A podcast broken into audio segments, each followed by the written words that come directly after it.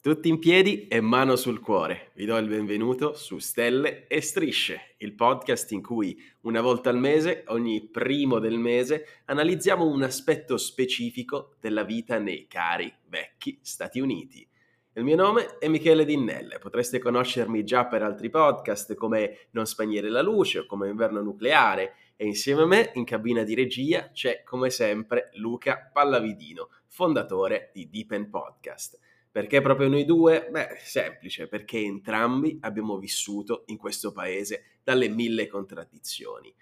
E allora, eh, benvenuti in questo febbraio del 2024. Eh, noi siamo contenti di essere entrati in questo nuovo anno, in questa nuova stagione di Stelle e Strisce. Come sempre, ragazzi, voglio ringraziarvi per tutto l'affetto che ci state riversando addosso eh, a partire dalla nostra community più stretta del gruppo Telegram che si allarga sempre di più e vogliamo anche ringraziarvi per il successo della prima puntata in esclusiva uscita eh, sul nostro canale Patreon, eh, la nostra puntata bonus che come vi abbiamo annunciato già nei mesi scorsi, eh, a partire da questo 2024 non uscirà più pubblicamente su Spotify, su Apple, su tutti gli altri canali, bensì eh, sul nostro Patreon in esclusiva per chi decide di supportarci e di donarci un caffè al mese. Eh, detto questo, ragazzi, se apprezzate il nostro lavoro, io vi ricordo e vi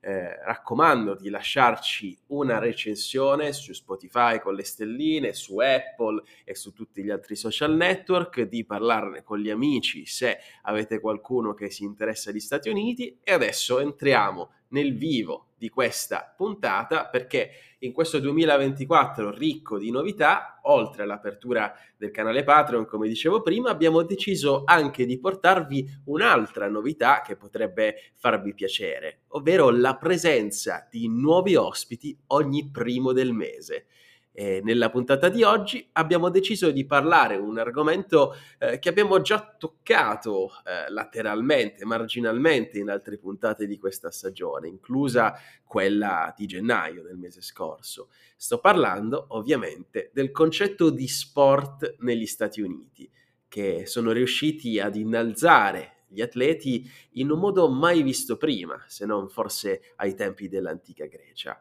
Ebbene, lo sport in USA è una cosa seria ed è ricco sia di soldi che di talenti. infatti in tutte le competizioni internazionali gli atleti americani sono sempre quelli da battere, fateci caso. Eh, lo sport negli Stati Uniti è frutto di selezioni che partono da molto lontano, già dagli anni delle scuole elementari, e questo fa sì che l'atleta arrivi alle Olimpiadi a rappresentare gli Stati Uniti, eh, essendo la vera e propria punta di diamante di un pool di atleti veramente enorme. Eh, un pool che è costituito da milioni di ragazzi che fanno sport nelle scuole americane. Ma la domanda che vogliamo porci in questa puntata è cosa rende lo sport negli Stati Uniti così diverso dal resto del mondo e soprattutto così speciale? E per scoprirlo abbiamo deciso di parlarne assieme ad un ascoltatore e amico di nome Stefano Tognazzi. Ciao Stefano e per iniziare ti chiederei di raccontarci come sei diventato fan del nostro podcast, innanzitutto un po' di momento egocentrico e soprattutto qual è l'esperienza che ti lega agli Stati Uniti ed in particolare allo sport in questo paese. Ciao Michele, ciao Luca, ciao a tutti e tutte. È per me un grande piacere partecipare come, come ospite a questo podcast e l'ho scoperto essenzialmente, me l'ha suggerito Spotify. Ascolto tanto su Spotify e quindi Spotify sapeva che ho ascoltato sia Non spegnere la luce che le cose di Deepen e quindi è stata una scelta molto facile. Eh, la mia esperienza con gli Stati Uniti, io ho vissuto per qualche mese eh, nel New Mexico a Las Cruces eh, verso la fine della mia carriera universitaria. Ho fatto là il mio progetto di master thesis eh, come ospite alla New Mexico State University e sono diciamo molto appassionato di sport americani eh, sin da quando sono piccolo. Eh, sono cresciuto comunque in Italia, ma uh, ho provato sono rimasto attratto soprattutto dal football americano eh, in tenera età e dopo ho avuto la fortuna e sfortuna di innamorarmi del baseball, eh, che è l'unico sport che diciamo ho praticato seriamente. E allora ti ringrazio Stefano per esserti presentato. Adesso voglio tornare dal mio co-conduttore, salutarlo, eh, visto che oggi non l'abbiamo ancora sentito, Luca Pallavidino, per fare un po' un'apertura in questa puntata come siamo soliti eh, fare io e Luca, eh, perché quello che a me piace dello sport negli Stati Uniti, quello che mi sembra di aver notato facendo l'università qui, è che si tratta di un vero e proprio strumento di mobilità sociale e io voglio chied- parlarne con Luca perché so che lui saprà spiegarvi al meglio il significato di questa frase. Ciao Michele, ciao Stefano e ciao a tutti gli ascoltatori. Questa è una puntata che abbiamo cucinato per un po' di mesi, nel senso che l'abbiamo sempre rimandata, abbiamo sempre cercato il momento giusto per farla e sono non contento di più che sia finalmente arrivata. Michele ha esordito dicendo che lo sport negli Stati Uniti è una cosa seria eh, ed è esattamente il punto fondamentale, secondo me, cioè è questa eh, la novità a cui noi italiani non siamo abituati. Cioè, per noi lo sport è ricreazione nel pomeriggio, no? Cioè è qualcuno che privatamente, perché tendenzialmente in Italia lo sport si paga, una volta c'erano gli oratori, oggi chiaramente un po' meno, però è visto come una ricreazione, un passare un'oretta eh, di pomeriggio, un'oretta e mezza di pomeriggio. In, eh, in Inghilterra, in, negli Stati Uniti no, negli Stati Uniti lo sport è una cosa seria. Arrivo io a dire, e qui ho aneddoti eh, quanti ne volete, su quanto sia quasi più importante l'andamento sportivo di un, di un ragazzo o di una ragazza, perché lo sport è assolutamente democratico negli Stati Uniti, eh, rispetto all'andamento, diciamo, eh, curricolare, che conta fino a un certo punto. E quindi lo sport là è visto in questo modo qua, è visto in maniera seria, questo è il primo punto. Secondo punto importante, c'è una cultura sportiva che hanno tutti. Cosa, cosa intendo con cultura sportiva? Eh, si va al palazzetto a vedere una partita di NBA o di MLB o di NFL posso tenere a entrambe le squadre e sono abbastanza tranquillo che non mi succeda niente. Eh, si va a vedere la partita liceale il venerdì sera di football, perché il venerdì giocano eh, le high school quando chiudono, diciamo, lunedì, venerdì la, la, settimana, il venerdì sera c'è la partita della varsity team, quindi diciamo della prima squadra, e c'è lo stadio pieno, e stiamo, e non, non ho detto male, lo stadio. La mia scuola, che è una scuola molto piccola, aveva 500, 450, 500 studenti, aveva un mini, non palazzetto perché era all'aperto, ma delle tribune dove si assiepava più o meno tutta la cittadina a vedere dei ragazzini che perdevano più o meno 80 a 0 tutte le partite e uscivano con dita rotte, le ossa eh, lussate, in delle condizioni deprecabili. Ma per un italiano, per me, che sono un grande appassionato di sport e che soprattutto non ho la malattia del tifo a tutti i costi, cioè non è che se io tifo una squadra, allora tutte le altre le odio e vivo questa... Eh,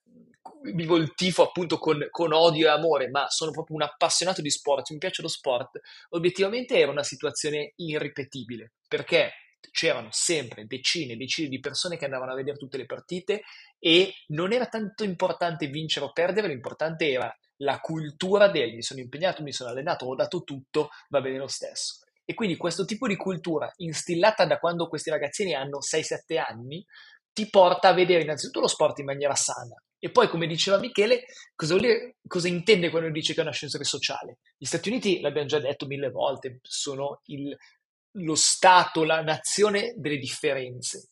Eh, nelle grandi metropoli o grande, nel grande West o eh, sperduto statunitense, i ragazzi non è che abbiano troppe possibilità di uscire dal loro quartiere o dalla loro situazione. Una è chiaramente avere un'intelligenza fuori dalla media e gli Stati Uniti sono bravissimi a premiarti se sei molto intelligente. L'altra è un'abilità sportiva incredibile e lì sono bravissimi i college a dire senti magari non sei un fenomeno però noi ti prendiamo, ti diamo una scholarship e ti facciamo giocare a baseball, football, nuotare, tennis o quello che vuoi.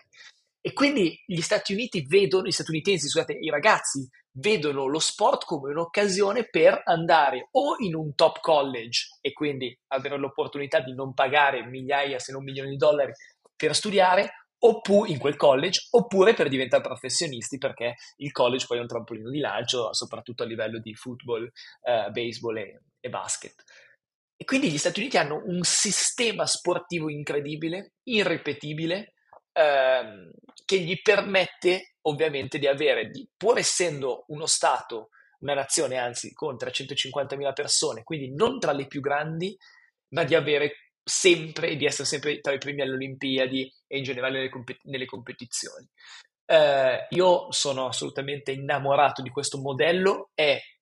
la, il singolo aspetto statunitense che io più invidio eh, e che vorrei portare in Italia. Io non sono, eh, come dico spesso, no? che non è che dico ah, le cose belle loro le prenderei, le cose brutte no. Cioè io credo che ogni nazione abbia no, le sue caratteristiche ed è giusto che viva con quelle. Ma se c'è un aspetto degli Stati Uniti che ruberei oggi è la loro cultura sportiva e la loro idea di sport nelle scuole già dal first grade, cioè dalla prima elementare. Come sempre Luca hai messo tanta carne al fuoco e eh, tantissime cose interessanti tra quelle che hai detto che vorrei andare a toccare eh, per un secondo prima di, di, proseguire questa puntata. Innanzitutto il fatto che, come dicevi tu, in Italia lo sport è qualcosa di privato, cioè per fare sport si paga. Io lo vedo con il tennis, per esempio, che è uno sport che ho praticato per tanti anni della mia vita, già da, da bambino fino all'adolescenza, anche oggi. Ehm, sono tornato a casa, sono tornato a Bari per, per un mese durante le vacanze di Natale e eh, l'unico modo per giocare a tennis, non so al nord, penso che sia un po' meglio, però al sud più o meno, è quello di andare in circoli privati. Questo vuol dire che devi avere una, un abbonamento, una sottoscrizione, devi essere membro, ehm, devi presentare il tuo certificato medico, eh, devi andare dal medico di base, fare il certificato medico e presentarlo, l'elettrocardiogramma, eccetera. Che non è una cosa sbagliata di per sé, per carità, fin, finché è volta a tutelare la salute delle persone. Ma eh, il punto che cercavo di fare è che eh, qui, in una città come Washington DC, eh, è pieno di campi da tennis anche in città pubblici, che è una cosa che in Italia a me non sembra di aver visto da nessuna parte, a me sembra di aver visto dei campi, come dicevi tu, dell'oratorio, campetti di calcio, eh, se sei fortunato c'è qualche campo da basket, però è molto raro, cioè sorgono veramente in pochi punti di poche città. Eh, quindi questa è una differenza importante secondo me perché eh, anche a livello di competizione tra i ragazzi più giovani eh, è chiaro che avere un pool più ampio di, eh, appunto, di competitors, di avversari eh, fa la differenza poi quando, quando cresci e quando vai a, a, diventare un vero e proprio atleta. E proprio anche di questo eh, volevo parlare, di crescere e diventare degli atleti perché eh, tu hai fatto riferimento ai team eh, varsity o comunque alle leghe universitarie. Io credo che questa sia una grandissima invenzione, eh, innanzitutto perché fa da cuscinetto, fa da cuscinetto tra ehm, la scuola elementare, media, liceo e poi il mondo eh, vero e proprio fuori, cioè la vita da atleta. Perché in Italia pensiamoci, se un ragazzo, se una ragazza vuole competere, vuole diventare un atleta professionista, è come se dovesse correre due corse allo stesso tempo, deve andare bene a scuola e magari eh, non è che venga agevolato più di tanto, anzi viene mal visto il fatto che dedichi gran parte del suo tempo a fare un'attività sportiva. Io avevo amici di questo tipo, un caro amico che faceva vela, e, anzi più di un caro amico che faceva vela, essendo di Bari eh, è uno degli sport più gettonati e questi amici viaggiavano, viaggiavano quasi ogni weekend, soprattutto in primavera e, eh, e quindi passavano tanto tempo fuori, toglievano tanto tempo dallo studio e non è che ai professori, ai professori andasse tanto a genio questa cosa qui, mentre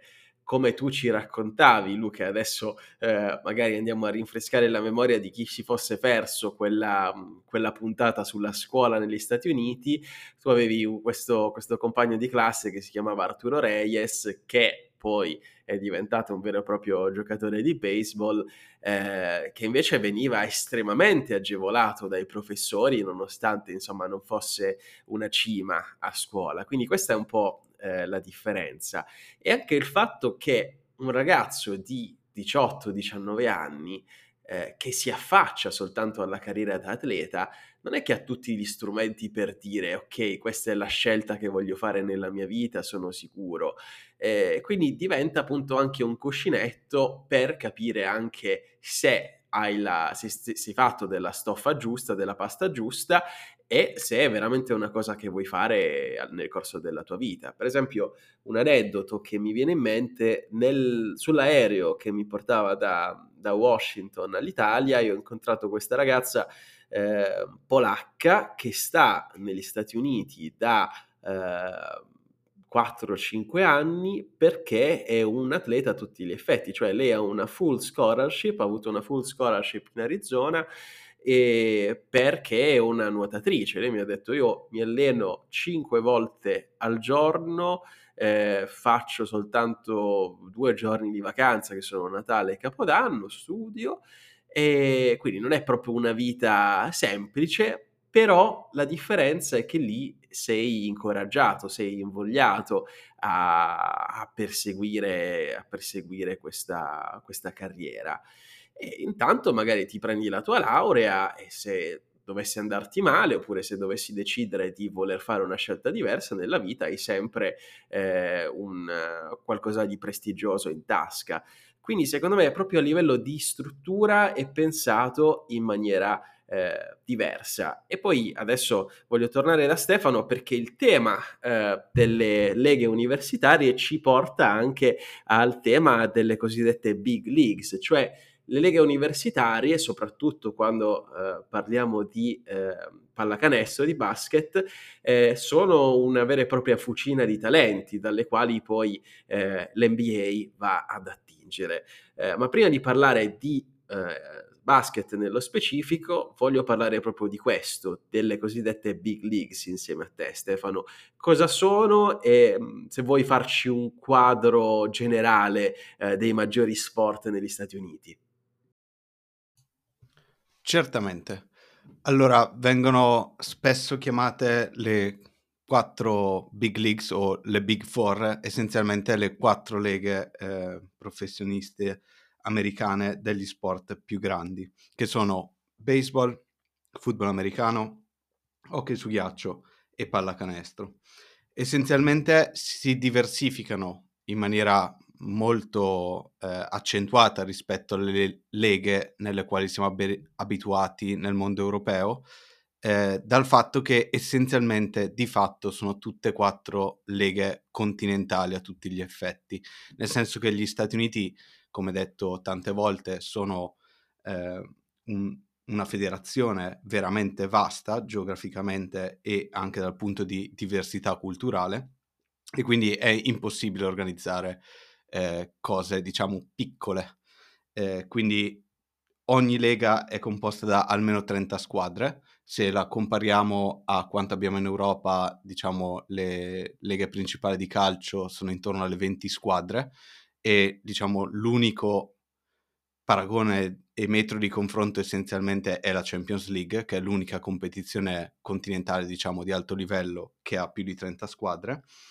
E eh, essenzialmente tutte e quattro queste leghe giganti eh, sono volte all'idea comunque che sì, sono competizioni, ma eh, sono anche eh, un modo per offrire dell'entertainment, offrire tra virgolette ovviamente, nel senso non offrire gratis, ma eh, una sorta di intrattenimento che coloro che vanno allo stadio o soprattutto lo eh, guardano in televisione eh, sono una forma di intrattenimento, che questa è una delle grosse differenze che c'è eh, tra lo sport, diciamo, e la cultura eh, americana sportiva rispetto a quella europea.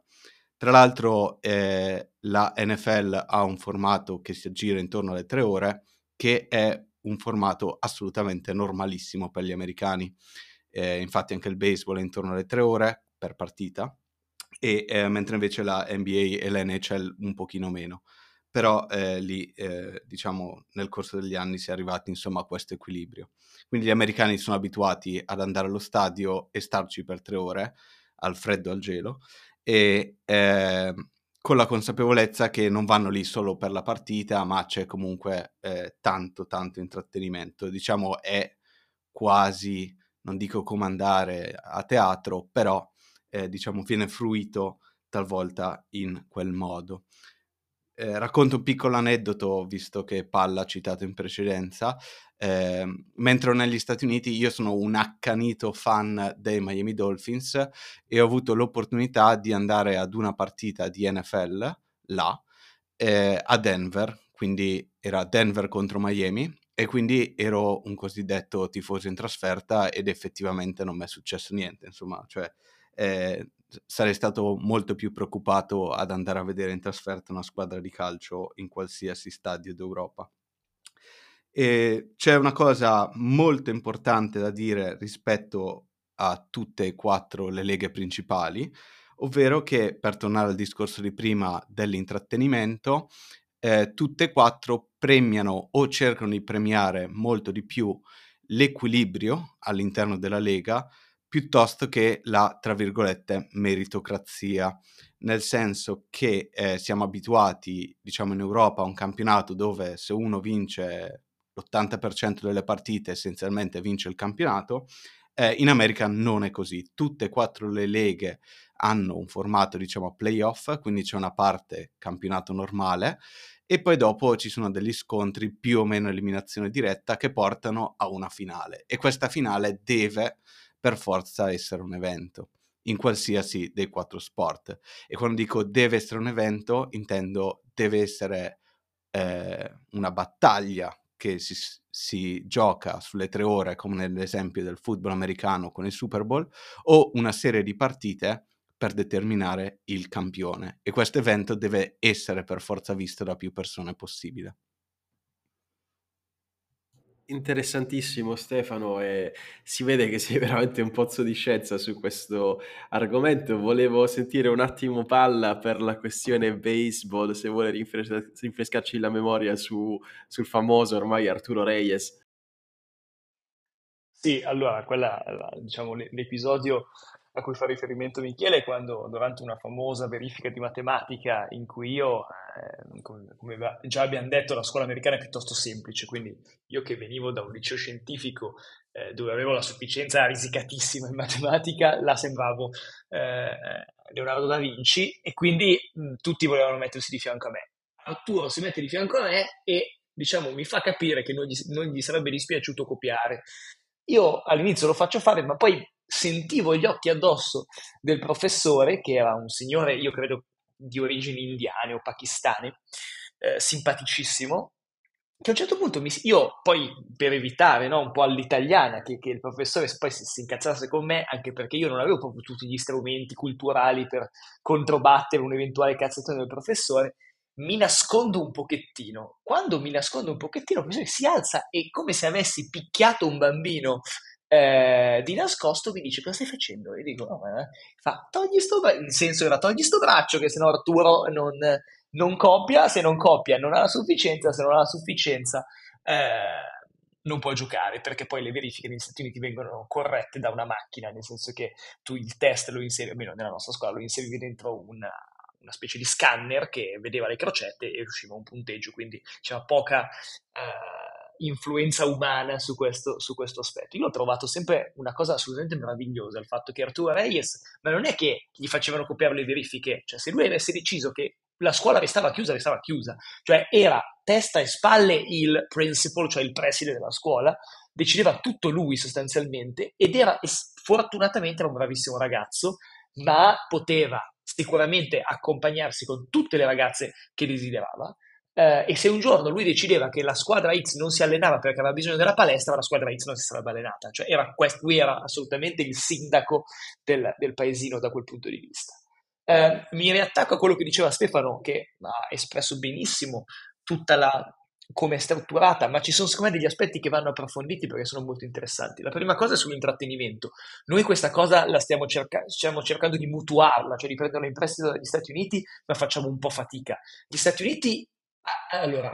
lo sport statunitense è prima intrattenimento e poi performance, ma attenzione, non è una cosa negativa, perché loro dicono per offrire il miglior intrattenimento possibile devo avere la miglior performance possibile e quindi le due cose vanno in parallelo, ma è principalmente performance. Se voi andate a vedere una partita di un X Sport e andate allo stadio nelle tre ore a cui faceva riferimento Stefano, voi avrete un'experience, quindi un'esperienza a tutto tondo, dal ristorante, dai bagni, dallo spettacolo di, del, dell'intervallo, e i cheerleader, e i mega schermi, e i giochini, e cioè è un'esperienza a 360 gradi dove ti guardi una partita. Non vado allo stadio esclusivamente per vedere la partita, perché tutti, anche chi magari non è un fan sfegatato, lo fai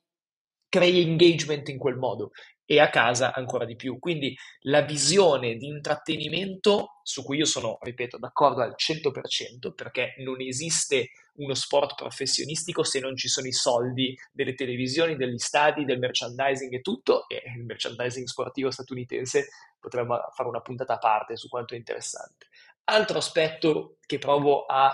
eh, diciamo, a, a sviscerare di, che, di, quello che diceva Stefano sul è, uno, è un sistema che non premia la meritocrazia ma premia tutti. Eh, sì, assolutamente, è un sistema per cui se io nella Lega NBA ho 30 squadre, non mi interessa che vincano sempre gli stessi. Se voi guardate nel calcio europeo, tendenzialmente gli scudetti vengono vinti più o meno sempre dalle stesse 10 squadre, no? Negli Stati Uniti l'idea, l'aspirazione massima di ogni commissioner, poi magari spiegherà Stefano chi sono i commissari, eh, è quella che in 30 anni diversi vincono 30 squadre diverse, cioè tutti devono avere l'opportunità di vincere un, un campionato. E obiettivamente questa è la cosa secondo me più bella, cioè il fatto che una squadra può creare una, quella che loro chiamano una dynasty, quindi una dinastia, e quindi che vinca magari due o tre campionati nel giro di 5-6 anni, ma poi faccia 5-6 anni dove è una delle peggiori squadre perché è in fase, in inglese si dice rebuilding, cioè stanno ricostruendo. E quindi questa crea la possibilità a chiunque di poter sognare di vincere un campionato, cosa che in Europa per esempio non, non accade, perché se sei tifoso del eh, non so, del Genoa, scusate, mi perdoneranno i tifosi del Genoa, dubito che il tifoso del Genoa sogni di vincere lo scudetto, ma avrà degli obiettivi, diciamo, diversi. E quindi anche qui la loro cultura e la loro idea di sport, secondo me, è testa e spalle sopra la nostra. Potrei anche dire del Bari, non ci saremmo offesi. E comunque sì, sull'intrattenimento mi trovate al 100% d'accordo soprattutto quando si parla di baseball, forse, eh, senza nulla togliere ai fan. Io eh, mi sono avvicinato un po' a questo sport, sono andato a vedere i Nets a New York, sono andato a vedere diverse volte i Nationals qui a DC. E, ehm, e, è uno sport, ehm, è un'esperienza, come diceva Luca, nel senso che la gente va allo stadio, eh, a meno che non sia proprio un fan sfegatato, eh, va allo stadio per, con gli amici, va allo stadio come eh, dire andiamo al cinema questo weekend. Cioè una roba un po' estemporanea, mentre in Italia, ecco, parliamo di Bari, vai a vedere il Bari, lo vai a vedere in curva nord, lo vai a vedere eh, se è primavera senza maglietta, con la Peroni, eh, quasi tutti maschi, sudati, eh, si canta, si sta in piedi tutto il tempo, mentre baseball è una cosa un attimo più eh, rilassata, intrattenimento, ci sono gli stati belli, c'è tanto cibo, e ogni due secondi ti alzi per prendere la tua birra, il tuo hot dog, almeno questa era un po' la mia esperienza e come l'ho vissuta. Poi Stefano potrà eh, sfatare questa cosa qui o insultarmi quando vuole. E, ehm, però ecco, eh, facciamo magari una chiosa su, sulla questione baseball, eh, che comunque rimane secondo me, per tante persone che eh, non l'hanno mai guardato, uno sport un po' misterioso, un oggetto un po' misterioso perché eh, è difficile anche all'inizio capire chi attacca, chi difende, come funzionano i punti, eccetera.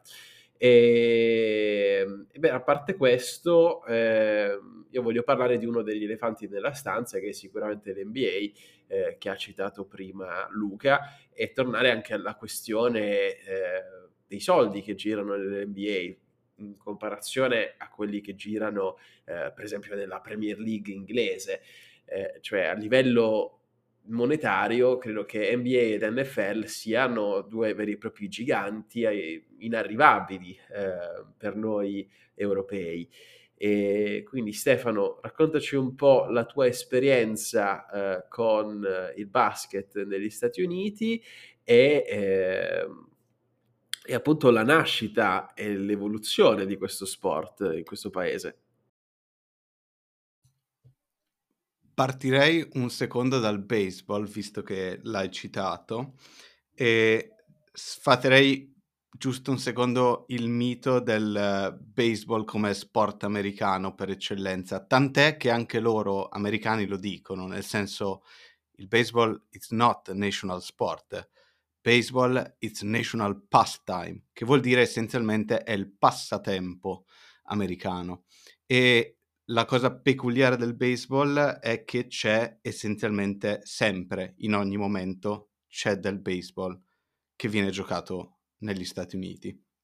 Eh, sfaterei anche il mito del fatto che sia esclusivamente americano, nel senso il baseball è molto più globale di quanto eh, diciamo noi europei immaginiamo eh, soprattutto per esempio in Giappone, in Corea, eh, nelle isole caraibiche, eccetera, eccetera, con una tradizione totalmente diversa, un'esperienza totalmente diversa allo stadio rispetto a quella statunitense. E, eh, e sì, effettivamente il baseball a me piace definirlo uno sport da masticare, eh, non nel senso che bisogna per forza mangiare, ma è uno sport dove si mastica, si mastica qualsiasi cosa, dai semi di girasole a purtroppo ancora il tabacco da masticare,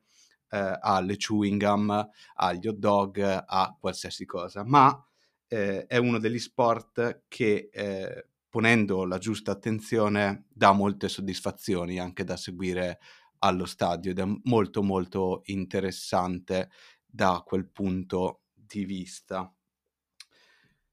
eh, a questo punto passerei al fatto che il baseball più o meno, stando alla lista di Forbes 2023, le franchigie vanno sommate valgono circa tra i 30 e i 35 miliardi di dollari. E siccome hai citato anche la Premier League inglese, che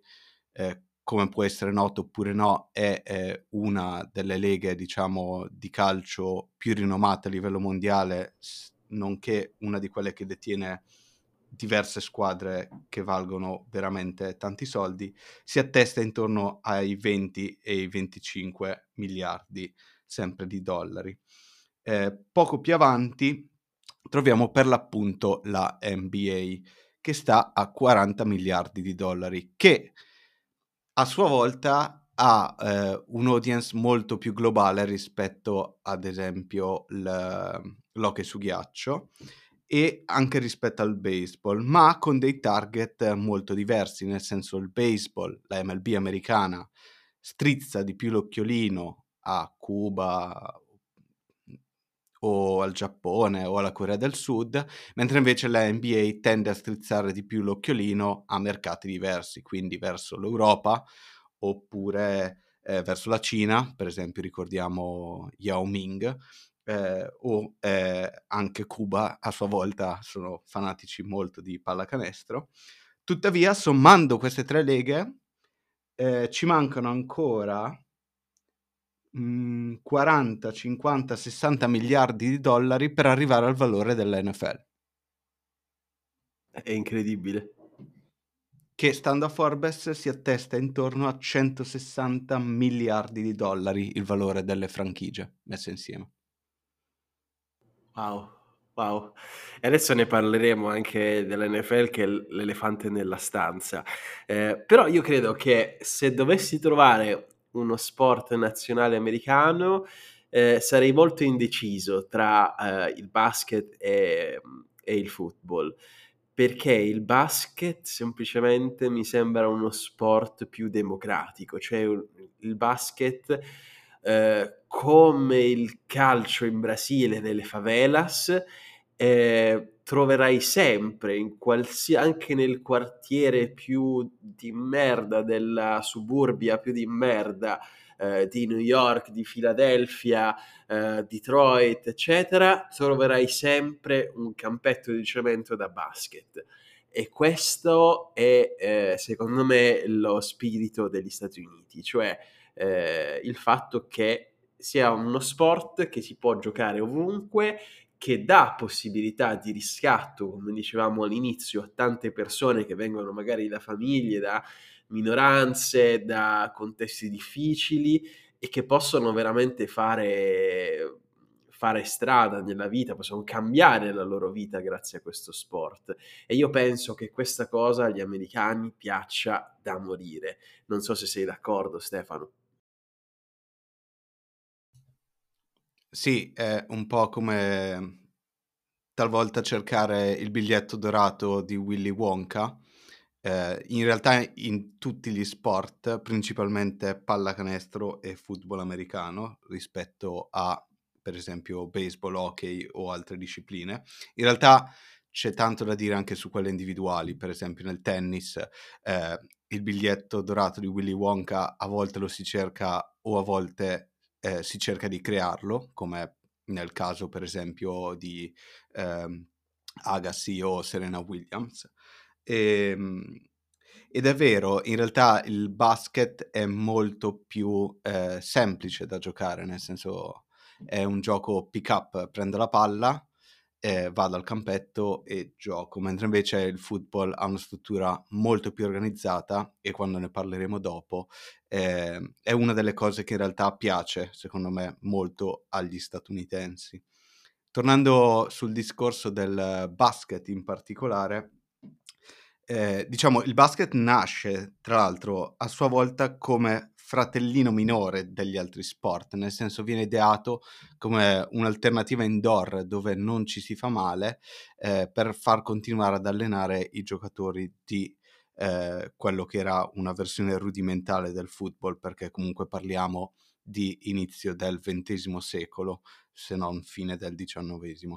Eh, quindi diciamo è il tra virgolette, non vorrei dire il più giovane, però è abbastanza giovane. E la NBA soprattutto, che comunque a, sua volta nasce dall'unione di diverse leghe, eh, che è una cosa molto comune negli Stati Uniti, per esempio sia il baseball che l'NFL nascono dal merger, quasi come se fossero due aziende eh, di due leghe diverse la NBA è evoluta moltissimo nel corso degli anni, molto di più di qualsiasi altro sport, nel senso che se guardiamo una partita di baseball degli anni 80 adesso, essenzialmente è molto simile a una partita di baseball degli anni moderni, mentre invece la NBA ha cambiato radicalmente le regole del proprio gioco nel corso degli anni per avere un prodotto eh, molto più appetibile, come detto, non solo a un audience statunitense, ma anche eh, mondiale. Ad esempio non c'erano i tiri da tre, il tiro da tre è più distante nell'NBA rispetto alle leghe europee, il cronometro per ogni azione, la durata dei quarti, tantissime cose diverse. Per quanto riguarda invece il livello uh, high school e college, come detto, il, il, liceo è quello che ti mette, diciamo, in vetrina e il college è dove inizi a creare la tua, tra virgolette, persona che poi ti porterà verso il mondo dei professionisti. C'è da dire che eh, la NCAA, eh, che gestisce essenzialmente tutte le attività eh, sportive di alto livello eh, degli sport principali, sia di squadra che individuali, ehm, li gestisce tutti e eh, diciamo non è che sia la eh, più amata né tra i fans né dai giornalisti perché come detto in passato in una delle puntate, eh, è basata su un principio ormai arcaico del fatto che loro non possono essere professionisti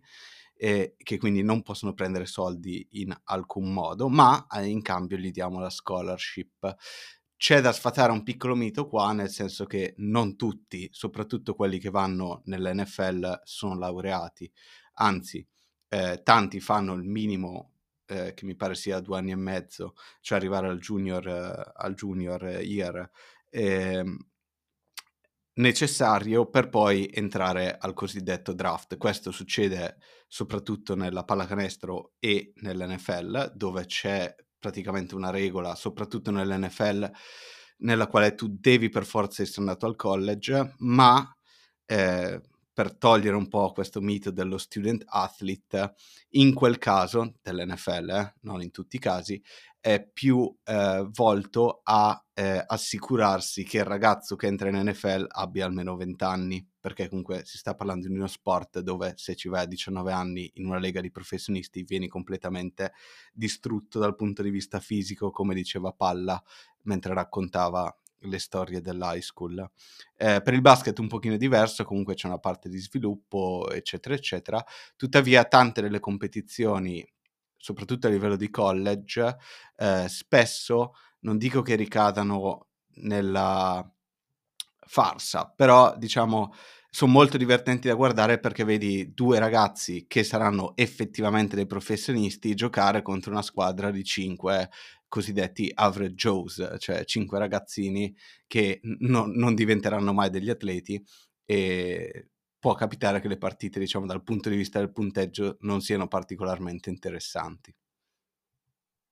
Ok, ok, grazie Stefano per questa panoramica. Tra l'altro io riflettevo mentre parlavi anche il fatto che in Europa il basket abbia attecchito, stia riscuotendo negli ultimi anni eh, un, un, discreto successo, insomma, che interessi alla gente non è scontato perché sappiamo quanto noi siamo selettivi con l'intrattenimento, con lo sport che guardiamo e quindi questo è una, un punto sicuramente a favore di questo sport che pur essendo giovane è riuscito a conquistare tante persone. Adesso però, scusatemi per l'ambulanza, eh, ma questo è il bello della diretta, lasciamola passare per un attimo. E io voglio tornare, ehm, ah, e voglio appunto volevo fare un punto su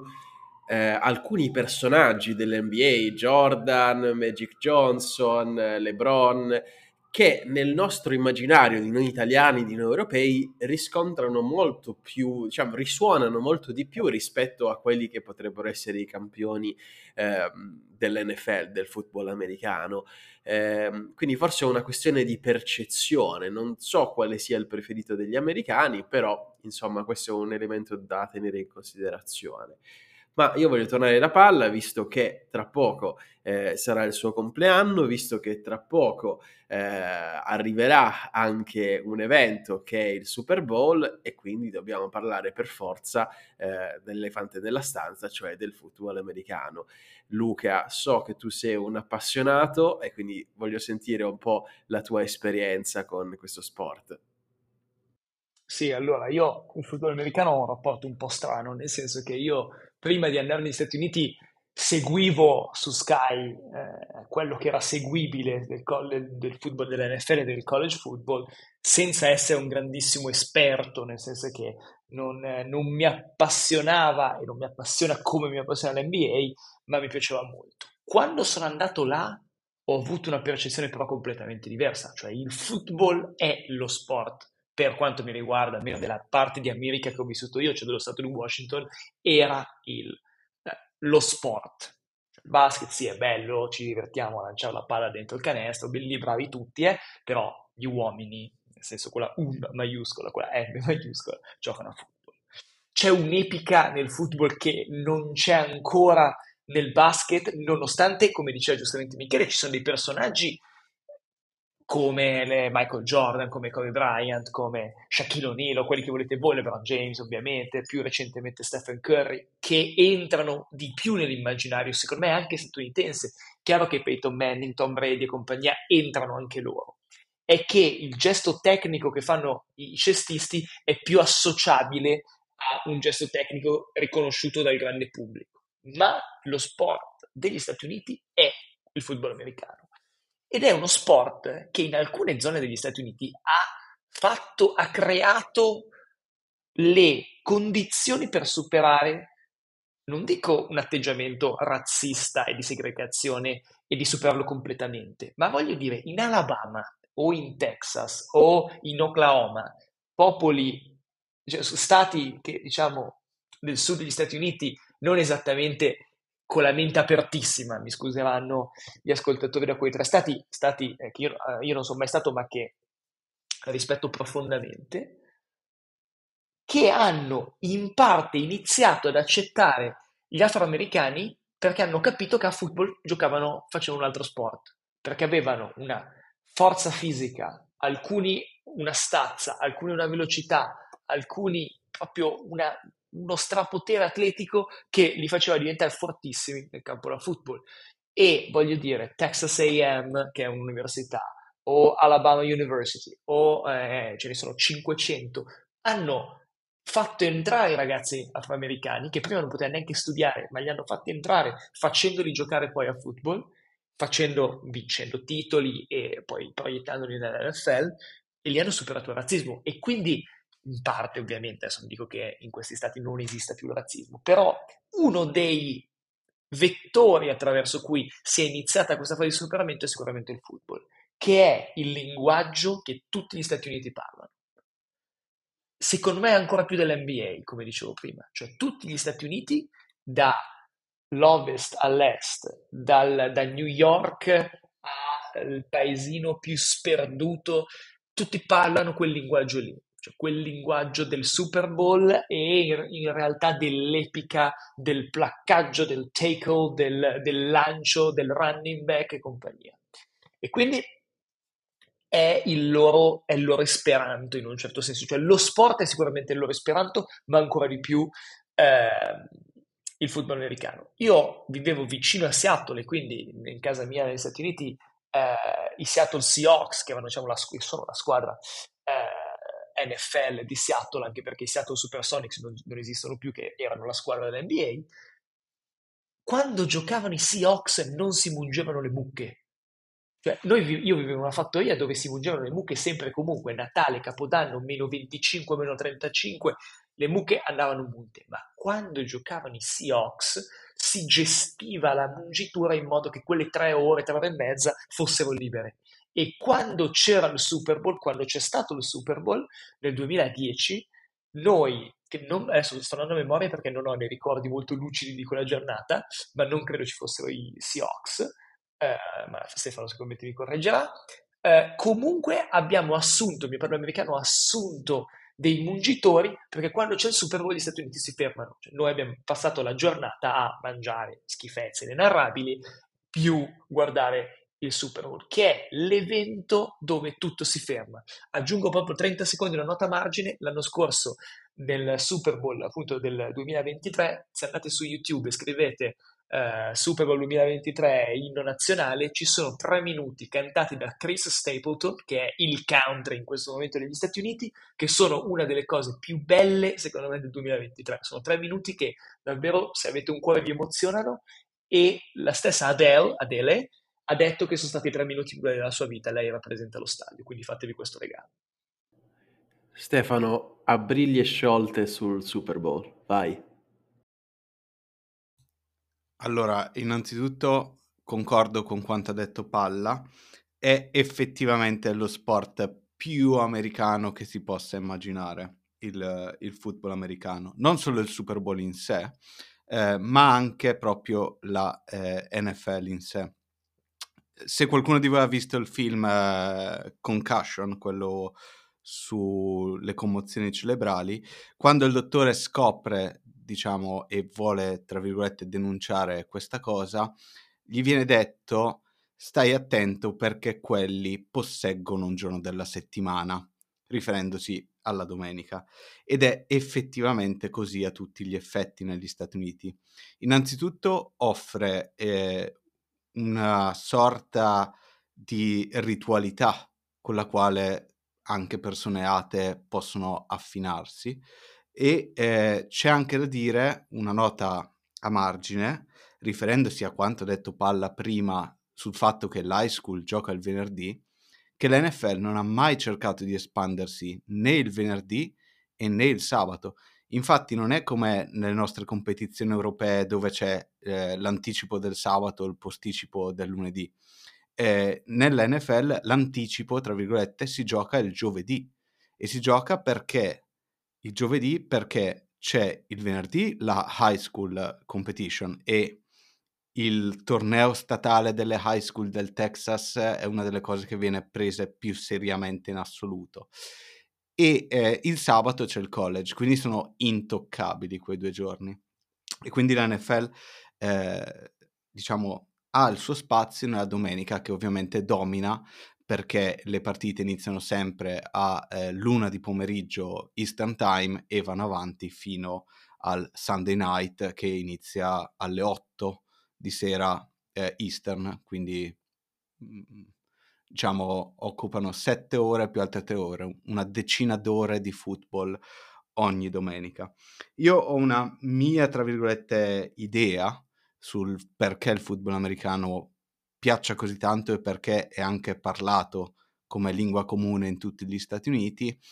che è il fatto che il football americano è uno degli sport più gerarchici in assoluto, ma non di una gerarchia, diciamo,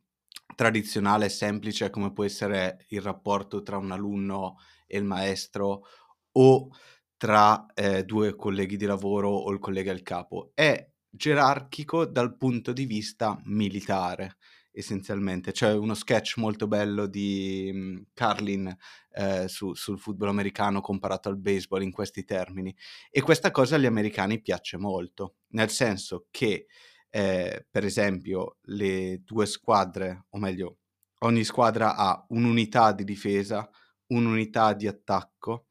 eh, ha il quarterback, che è la figura più importante nel football americano che è il generale dell'attacco, ha delle persone di riferimento nella difesa, a sua volta i coach, c'è il head coach che è il coach principale, che ha suoi due assistenti che sono il coach dell'attacco, il coach della difesa, che a loro volta vanno a dire al coach dei quarterback, al coach dei ricevitori, al coach della linea quello che devono fare e tutto quello che succede su un campo da football non è un consiglio.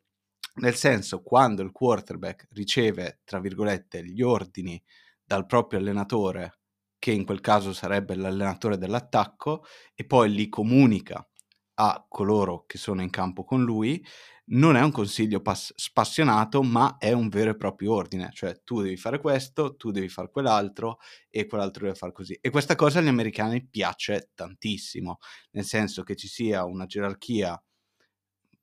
praticamente a livello militare, che è uno sport tra l'altro molto basato sulla comunicazione di queste informazioni che devono, diciamo, eh, affluire da la tra virgolette mente principale, che sarebbe il coach principale, fino all'essere eseguite sul campo e basta che la, la cosa affascinante del football è che basta l'errore di uno degli 11 che sono in campo per mandare tutto in cacciara. E quindi c'è anche questo senso di responsabilità, ma non della propria responsabilità, anche della responsabilità dei propri compagni di squadra che in quel momento per loro è come se fossero, diciamo, dei commilitoni al fronte quasi, no?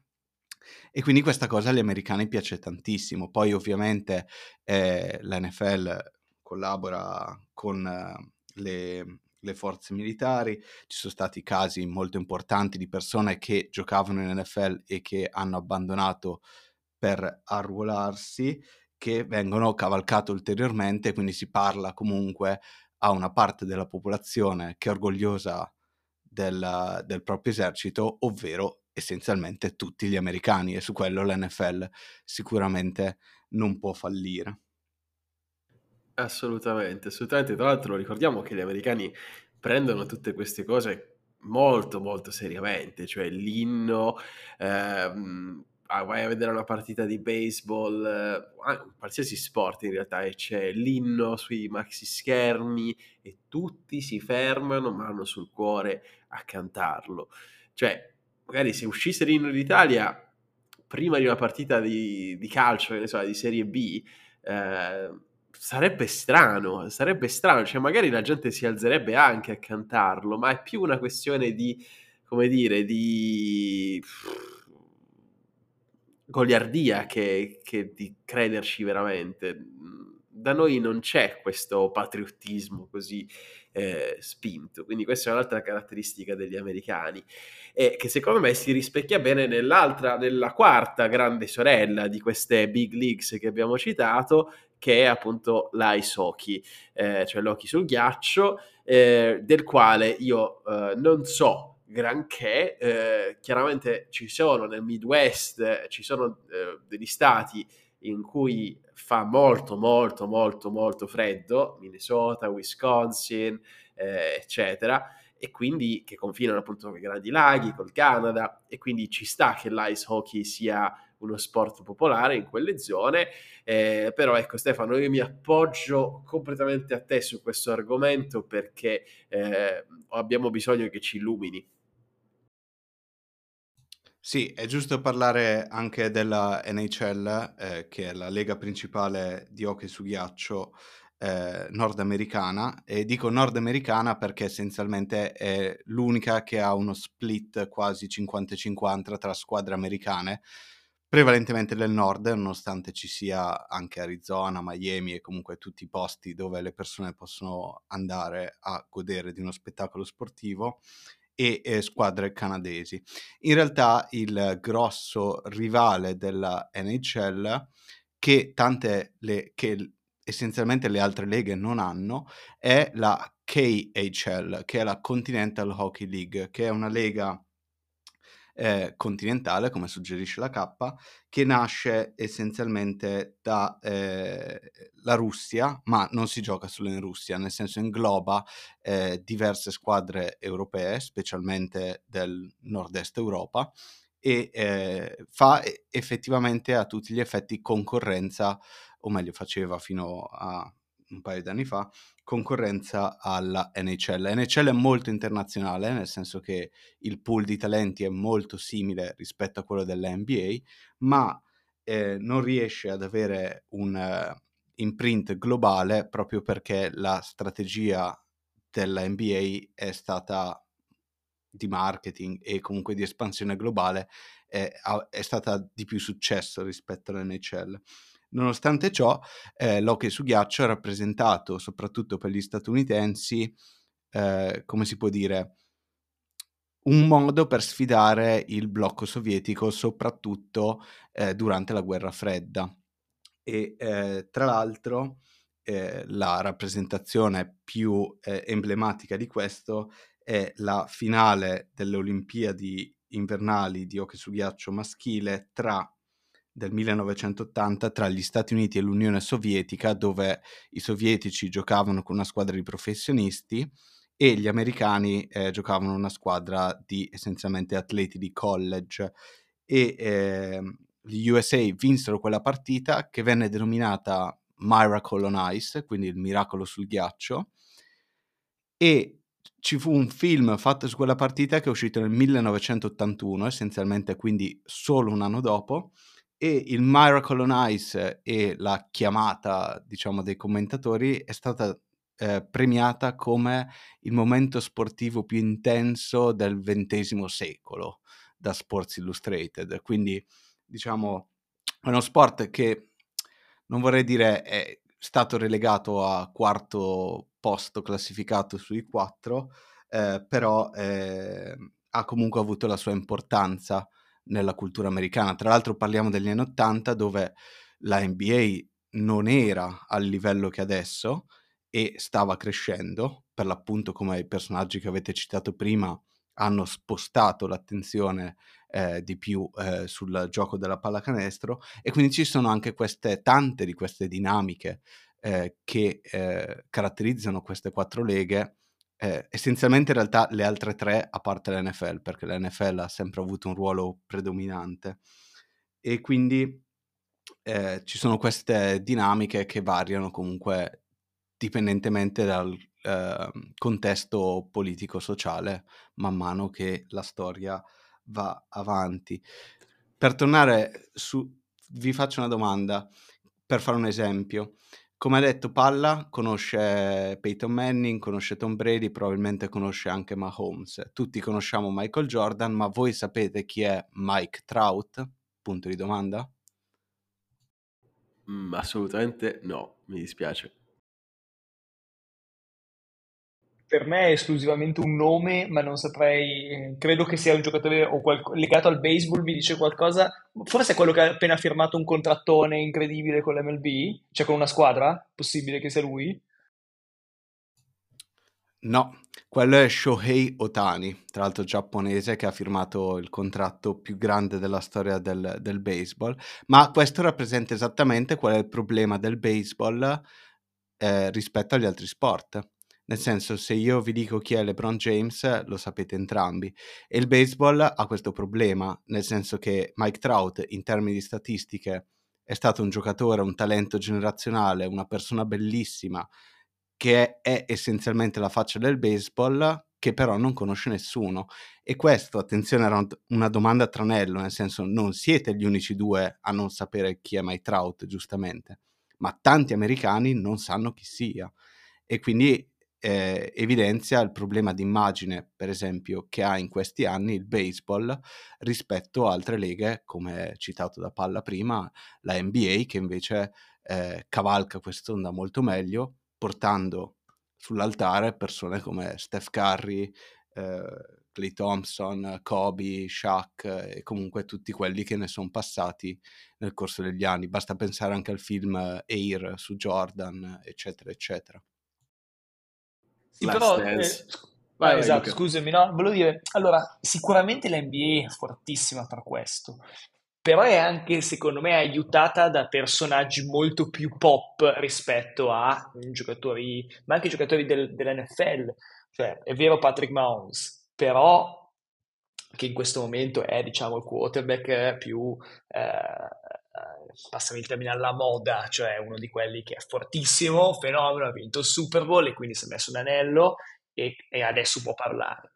Um, però sul basket ci sono dei personaggi, cioè, allora LeBron James entra in NBA nel 2003, ma nel 2002 tutti parlavano di, Le- di LeBron James e, nessuno, e non era ancora entrato, cioè l'NBA è bravissima, ma ci sono dei personaggi che secondo me sono molto più,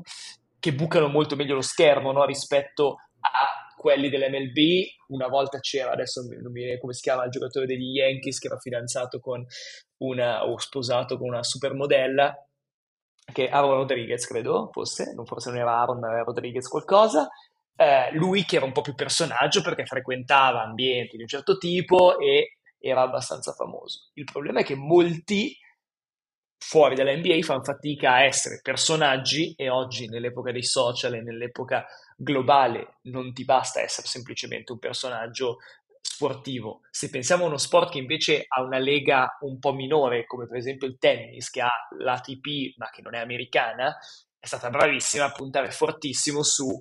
Roger Federer, Rafael Nadal e Novak Djokovic, che sono dei personaggi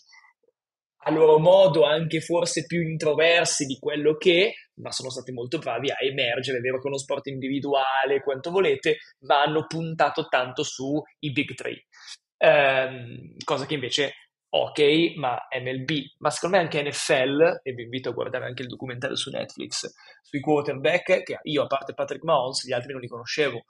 eh, io non, sono, non guardo partite, guardo gli highlights ogni tanto, non sono, guardo il Super Bowl. Diciamo che mi interessano i playoff più che eh, la regular season. Però eh, lì manca proprio quello che negli Stati Uniti chiamano l'uomo franchigia, cioè quella faccia della la, the face of the team, no? the face, cioè quella faccia del se io penso a Cleveland Cavaliers, penso a LeBron James. Adesso nei Los Angeles Lakers va bene, ma ci sono degli uomini e dei personaggi che vengono prima della squadra. No? Uh, Tim Duncan viene prima degli San Antonio Spurs, per dire. Ecco, negli altri sport sono stati un po' meno bravi e un po' meno fortunati da questo punto di vista. Se posso fare due note e considerazioni, sono assolutamente d'accordo. Eh, il, la pallacanestro ha il vantaggio che, eh, siccome si gioca in 5 e sono 12 nel roster, diciamo tra virgolette te ne bastano 2-3 buoni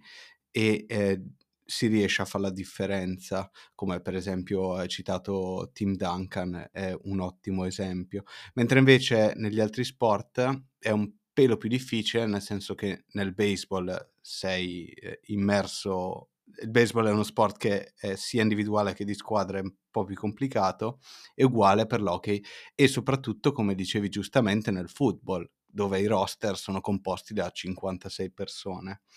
Per tornare al fenomeno pop, visto che siamo eh, in clima di eh, Super Bowl, la NFL ha affrontato in questa stagione uno dei fenomeni pop che gli sia mai successi nella storia dell'NFL, ovvero che Travis Kelsey, che gioca per l'appunto nella stessa squadra di uh, Mahomes, ha ufficializzato il suo fidanzamento con Taylor Swift. E da quel punto in poi l'NFL è esplosa ancora di più, eh, soprattutto in termini di eh, female audience, di merchandise e di tante cose e a queste cose gli americani ci stanno molto attenti già dai tempi di Joe DiMaggio e Marilyn Monroe, quindi parliamo degli anni 50. E poi parleremo dell'importanza politica di Taylor Swift negli Stati Uniti. Questo è un altro tema a cui forse dovremmo fare una puntata monografica da, da dedicare.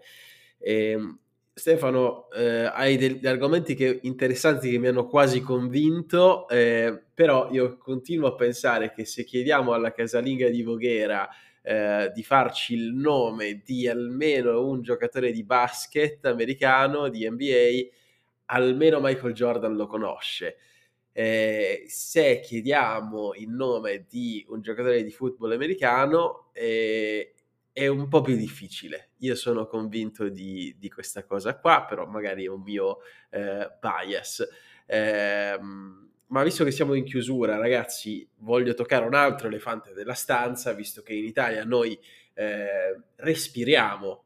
pallone, respiriamo calcio e quindi non possiamo non parlare di questo sport negli Stati Uniti che devo dire ultimamente sta vivendo un po' il suo momento di fama eh, visto che c'è Messi che è arrivato al DC Miami eh, l'estate scorsa. Eh, volevo andarlo a vedere non sono riuscito quando il Miami ha giocato qui a Washington. E, però questo è secondo me il uh, punto più alto di un movimento che ha provato a portare negli ultimi 10-15 anni una serie di giocatori eh, che a noi sono familiari, a partire dalla Serie A, mi viene in mente Sebastian Giovinco, Marco Di Vaio, eh, Bernardeschi, eh, Criscito, Chiellini, eh, anche allenatori, credo che Costa Curta abbia allenato negli Stati Uniti, eh, ma poi anche stranieri che si sono passati dall'Italia, per esempio eh, David Beckham e, e, tanti altri. Quindi è un po' un movimento che ha cercato di portare eh, talenti insomma al tramonto eh, come appunto dei veri e propri personaggi piuttosto che come atleti e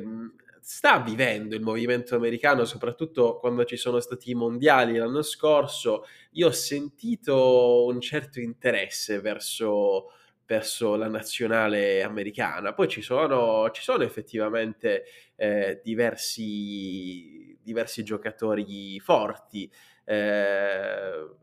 c'è il figlio di UEA, per esempio, eh, che, che, è un buon giocatore, adesso è, è nella Juventus in Italia. Eh, però in generale eh, sia Stati Uniti che Canada, devo dire, a livello di nazionali di calcio stanno facendo eh, dei progressi. Però la cosa interessante, eh, qui mi rivolgo a Stefano, è che negli Stati Uniti il calcio, il soccer, è uno sport prettamente femminile. E io eh, abbiamo nella mia università un campus, qui io vado a giocare a tennis, però abbiamo anche un campo da calcio bellissimo di erba sintetica, ma io vedo allenarci sì, e vedo fare partite anche con le famiglie che arrivano da, da fuori, le altre squadre, soprattutto e quasi esclusivamente ragazze, squadre di ragazze, cosa che in Italia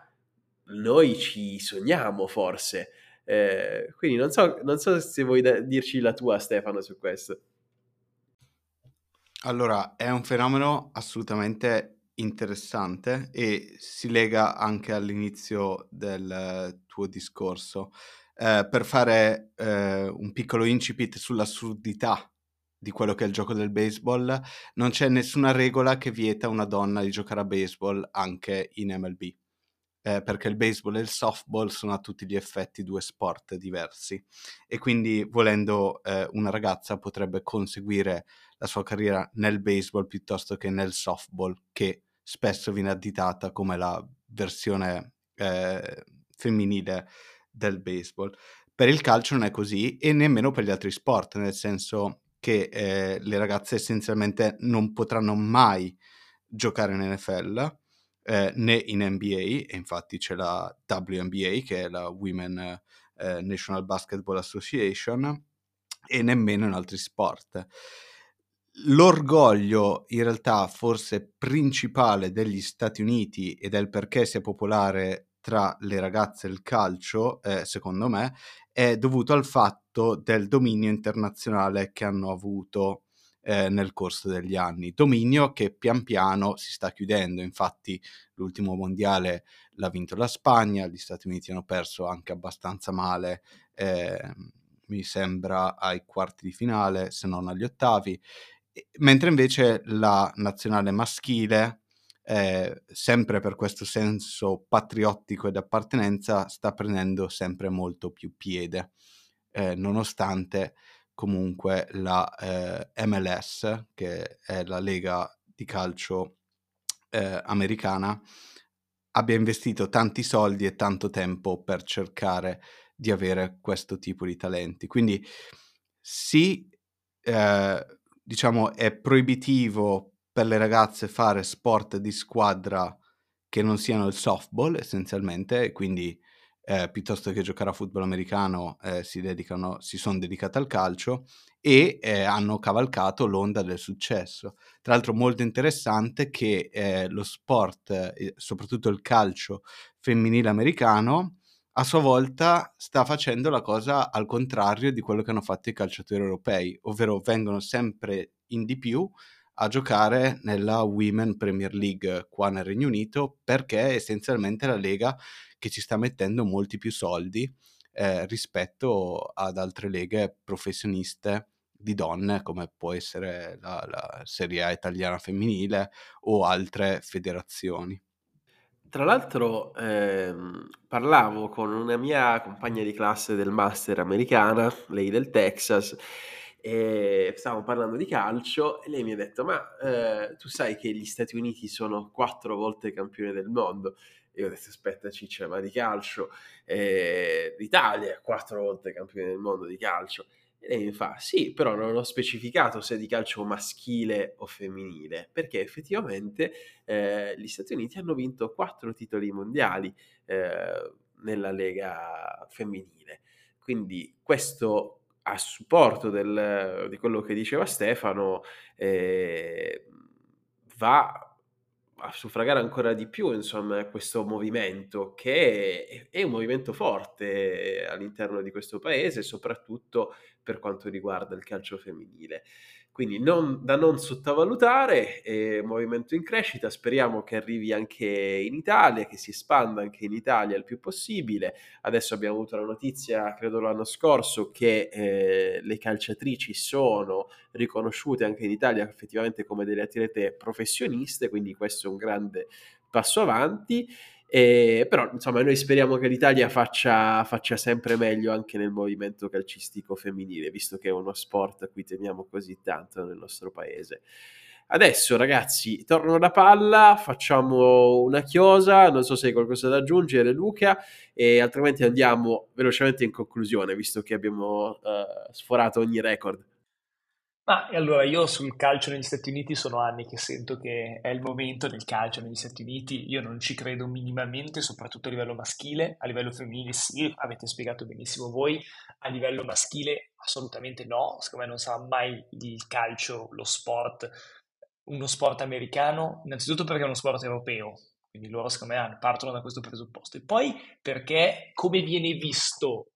lo statunitense maschio che gioca a calcio, cioè uno che non è forte negli altri sport, cioè uno che non, non, può giocare a basket, non può giocare a football, non può giocare a baseball, non può giocare a hockey, allora gioca a calcio. Cioè, o fai una roba completamente diversa, giochi a tennis, l'atletica, la corsa, il triathlon, eh, gli sport di combattimento, che noi abbiamo parlato dei quattro principali, ma gli Stati Uniti sono fortissimi, per esempio nell'atletica sono molto forti, sono fortissimi negli sport di combattimento, sono fortissimi in tantissimi altri sport. Il problema è che il calcio è più uno sport simile a football e basket nell'immaginario collettivo. E io non vedo proprio come il calcio possa entrare nell'immaginario collettivo statunitense come ci entra il football o come è eh, il basket. Certo, Messi ha aiutato, ma non basta neanche Messi perché vanno a vedere Messi, non vanno a vedere il calcio, che sono due cose diverse. Poi che Messi sia il calcio, siamo, siamo tutti d'accordo, ma eh, il problema è alla base. Il problema però è io voglio chiudere facendovi mm, questo, questo pensiero, cioè una, una nazione che ha il venerdì, il sabato e la domenica il football ed è